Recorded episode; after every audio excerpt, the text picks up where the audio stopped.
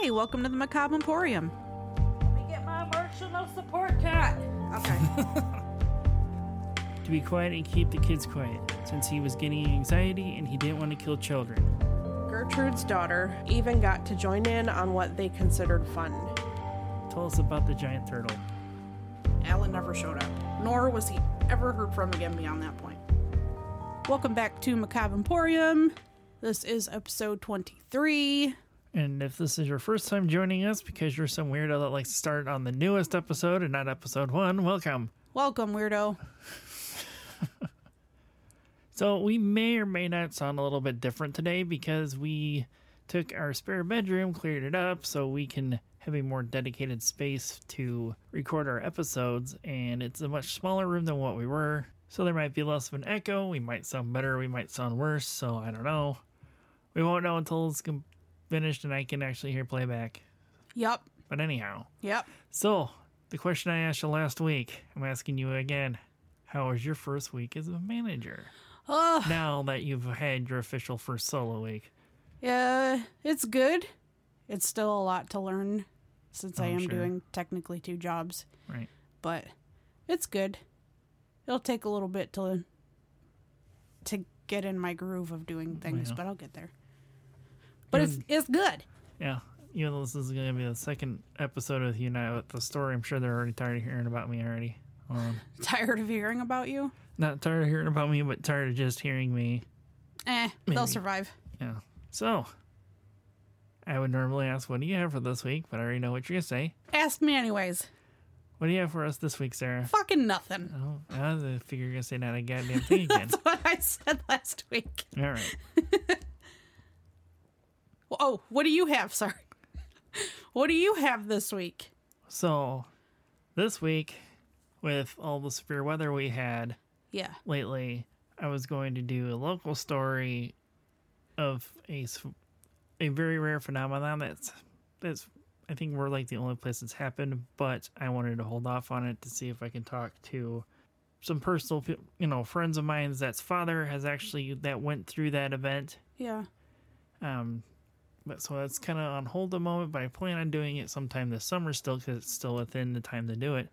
So I came up with something else because this time of year everybody's starting to get their get their yards cleaned up and their flower beds prepped for, you know, Mayflowers and all that. So I'm going to be talking about the Alnwick Poison Garden. Okay. What's that? Where's that? What is it? What the Poison Garden is, well, that's why we're all here. Yeah. So you ready to get started then? Yup.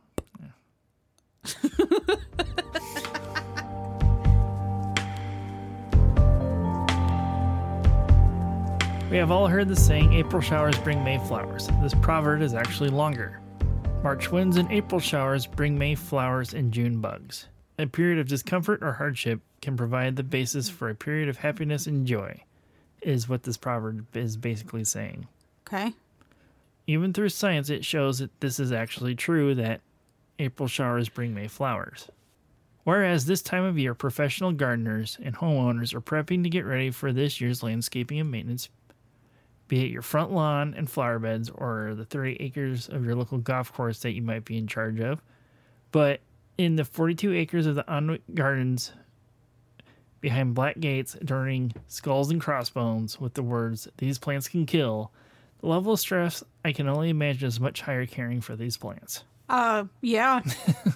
The Alnwick Poison Garden more than likely was brought to everyone's attention when a meme emerged from a picture of the front gates, when either a Reddit or Tumblr user commented asking if they had a gift shop.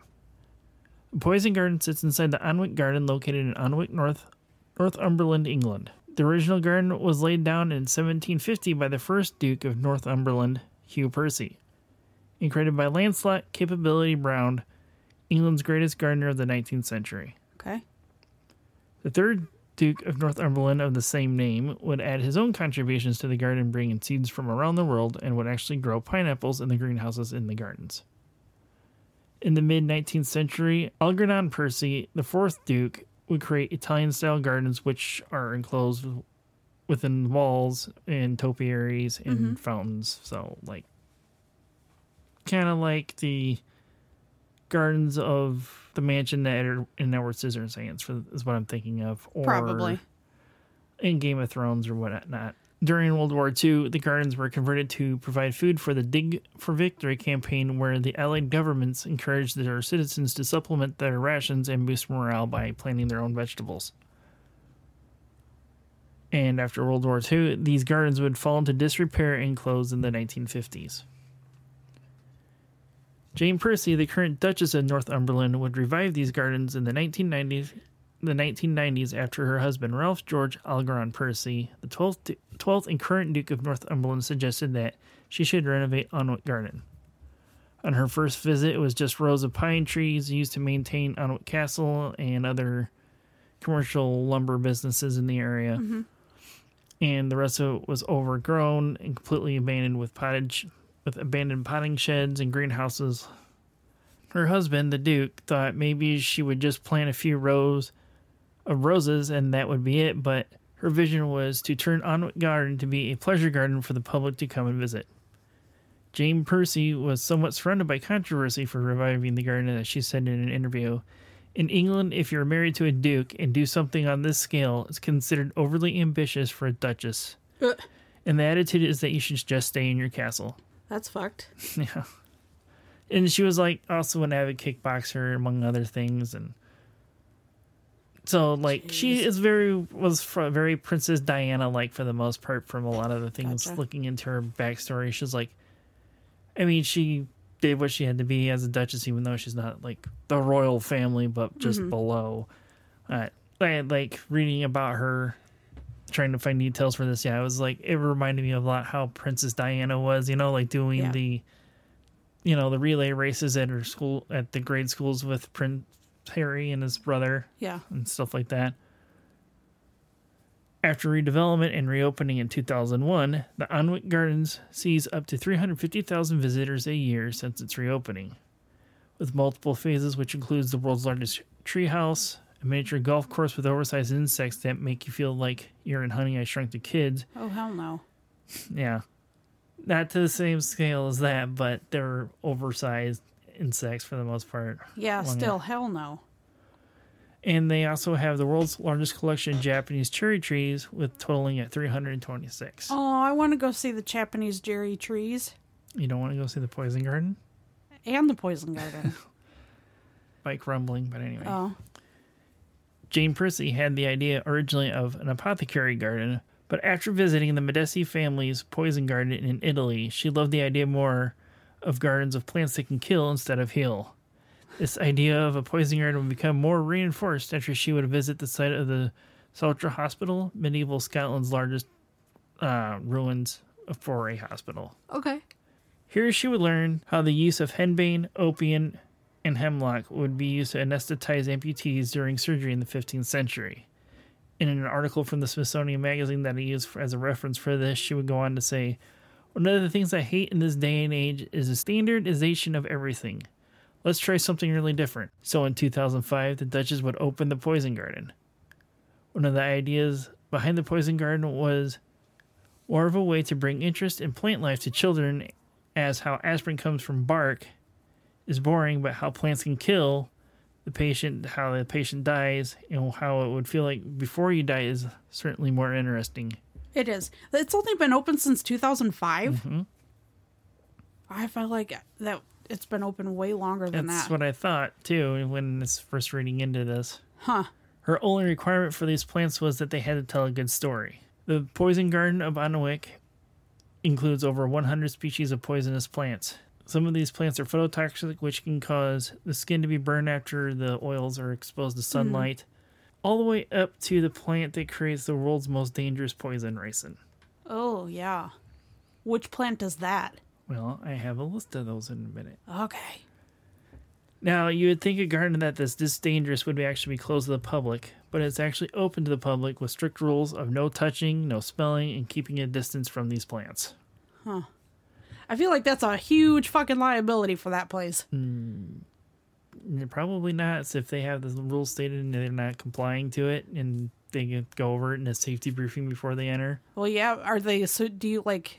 Did you find anything stating that they have to like sign a waiver before they go no, in? I cannot find so then it could still be a liability if it's not in writing and they didn't sign it. But also, the United Kingdom's not as too happy as the United States is. That's true. They actually do hold tours every day during their regular business hours at 30 minute intervals of during their hours of operation. And there's it's not an additional cost. You just go up to the gate, you just wait for the next group to go in, and that's it. No charge to get in. Um, for the normal garden, if yes, there is, but for n- to go into the poison garden, there's not. It's included already. They're like, yeah, we're not going to charge you because you may die. so, you know, keep your money. So, so some of the plants that you can actually find inside the poison garden are shockingly are very common plants in the United Kingdom that people have in their own gardens, or they are also known as cottage plants in England as well. Okay. So, here we go. I'm gonna start going off these plants and some of the things that they can do to you. Okay, go. So, Ricin communis, come on, Ricinus communis. I'm going to try and pronounce these scientific Okay. names, or the castor bean plant, or also known as the hand of Christ, which is bright red in color. and can make harmless castor oil, but in a laboratory setting can produce ricin, the world's deadliest poison. Atropia belladonna is better known as deadly nightshade. Four of these berries are actually strong enough to kill a child, and women in Italy would actually drip the juices into their eyes, causing their pupils to dilate to be more attractive to men, and also slowly going blind from this. That just sounds like a stupid thing to do. Well, the Victorians were fucking weird. and that's where I- that came from. Another plant called laurel is a common hedge plant that produces cyanide gas when it's either cut by hedge trimmers or it's chewed on by plants. Oh. So, like one in the videos they were talking about, one of the head tours uh, guides and the head gardener was- explaining this. That's like when this cut is cut or chewed on, cyanide gas is released. This is the plant's natural defense against that. So people wouldn't realize this. So they would like trim their bushes and stuff them in the you know the boot of their car or their trunk Oh, here in the. United States and Yeah. fucking basically poison themselves getting rid of these pieces of their plants. A common potted plant called Bromoxia, Bromisia or an and uh, the worst part is I practiced all these fucking names beforehand. You're on the spot now. That's why it's different. Oh, I'm sure that's what it is. Brugmansia or angel's trumpet, which looks like kind of like a sort of yellow lily, but it's yellow in color and it's Okay. it's bell shaped. it's a very common potted plant in the United Kingdom, and Victorian women would actually grow this on their in a pot on their tea table and tap tap tap a little bit of the pollen inside of it to uh, loosen tongue, so to speak. Well, mm-hmm. So you know, Loosen something. loosen tongues, and get all the hot gossip, and. but of course, you know, probably in large quantities, it can probably kill you. Probably. So it's like, it's like uh, a mild truth serum. Yes, for the most part. Okay. Henbane produces a pungent scent that has caused visitors to the garden to faint, and, ha- and they have up to these three a week. That to a point. Three faintings. three paintings a week when anybody usually comes in contact. Not, well, close proximity of this plant. Just because of the smell? Mm, They that's what they believe. They haven't pinpoint what happens, but they've kind of pinpoint that after the you know on the tour that after henbane they usually would have somebody faint, so they put a bench within close proximity of this plant, so just to be safe about it. Giant hogweed can grow up to as tall as eight feet and is phototoxic, which I mentioned before cause blisters when it's in sunlight, but it also can last up to seven years once these toxins enter your body. Holy shit. Yeah. Um, I think we call it here Queen Anne's lace here in the United States. Those big bunches of Yeah. flowers. Yeah, it's basically in the same plant family as those. But the Queen Anne's lace doesn't do anything to you. Um, I think so. Oh. If I, I don't I remember. used to Maybe I'm wrong. kick them all the time as a it's kid. like from seeing that in the videos, and then that that's what it reminded me of was the Queen Anne's lace, the wild, the white wildflowers. Yep. The laburnum tree, the second most poisonous tree in the United Kingdom, blooms with yellow flowers in late spring or early summer and contains a poison known as cysteine, which more than likely is going to kill you. Well, I mean, if it's if it's in this garden, it's gonna kill you, Right. or at least you know do some damage first. Now, here's one that you might find a little surprising. Rhododendrons. Mm-hmm. They contain a poison called gry- Grynex toxin, which attacks your nervous system. And if bees were to make honey from rhododendrons solely, it will actually become red in color instead of the gold color Yeah. that's usually associated with honey. And it will have hallucinogenic effects, but you know, large quantities. Oh, It'll kill you. well, yeah. Anything in too much of a quantity will kill you. and Helleborus niger, also known as the Christmas rose, that is white in color, but contains a cardiotoxin in its roots that's known as hellebrine. Then it will slow down and stop your heart eventually, and its sap also contains skin irritants. Even though that all these plants can kill you inside of the poison garden of Bonwick, there are some that can kill you and then also do produce medicines. So they can do either or. They can Yep. kill you or they can help you. Right? it's like feeling cute might kill you later. right. Or is it feel cure might kill you later? Mm-hmm. But anyhow, Feeling cure. instead of feeling cute, Uh huh. oh my god. You're you- such a dork.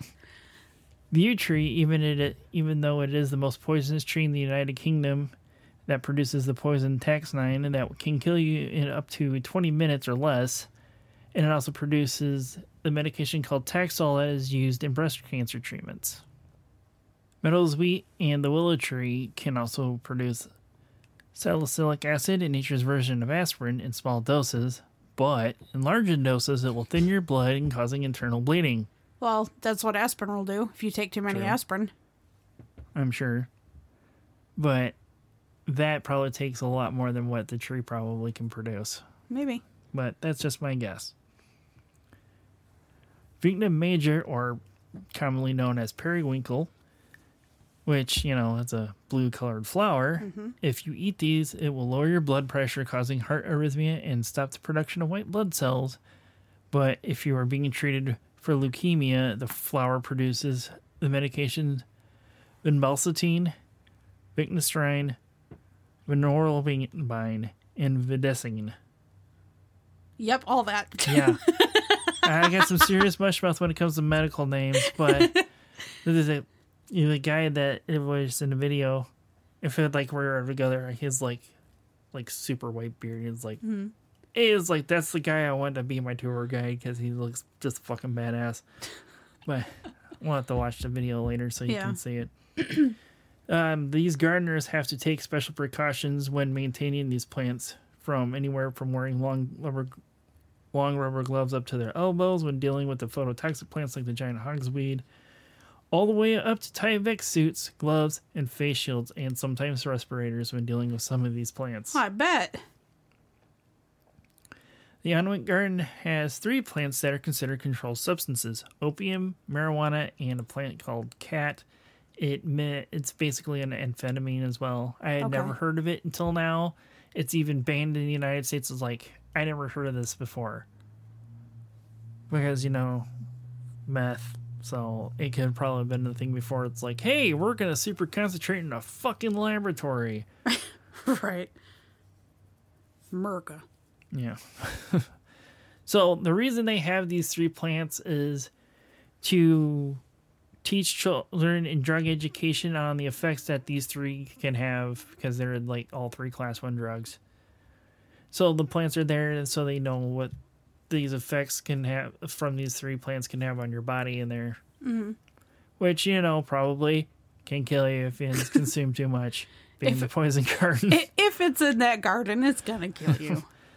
Uh, these plants are kept under cages inside the garden, and the staff with special licensing from the Home Office, which is similar to either the Homeland Security or the Eternal Attorney General's office here in the United States. Okay. It was a toss up in between either one, so I put both in there. They have to keep count on how many seeds they have, and how many seeds that they plant, and how many actually will germinate that season along with photos of them being planted, dug up, and destroyed at the end of the season, and all that has to be filed with the Home Office once a year at the end of their their season. yeah. And the head gardener actually would joke at the end of one of these videos that these plants are very fascinating as they are a good way to get rid of your wife. it was, it was, Accurate. it's like so uh, like because he's standing in front of the big black gates and and it's like so do you so uh, do you find these plants fascinating he's like yeah that, that's they're a good way to get rid of your wife Wow. i'm sure he, if that were to ever happen he'd be suspect number one with Hell yeah. knowledge. Like, wait, let's go count all the leaves that are missing.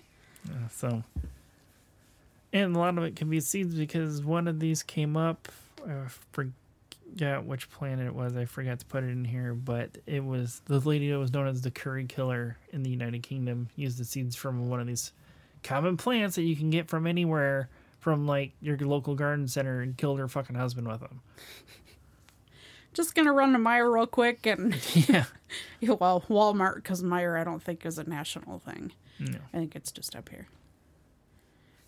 We're So- gonna run to the old Wally World and pick up some deadly plants Well. to kill your dad with. Yeah. Even though this is a pretty short episode this time around, more so than the last one, I do have two little fun facts about some things. One about flower, the one of the plants that are in there, and one about Alnwick Castle itself that you'll be surprised. Which you've seen this castle and you probably don't even realize it. Okay, but what do you have? Fun facts. There we go. I didn't know what you were talking about till just now. Okay.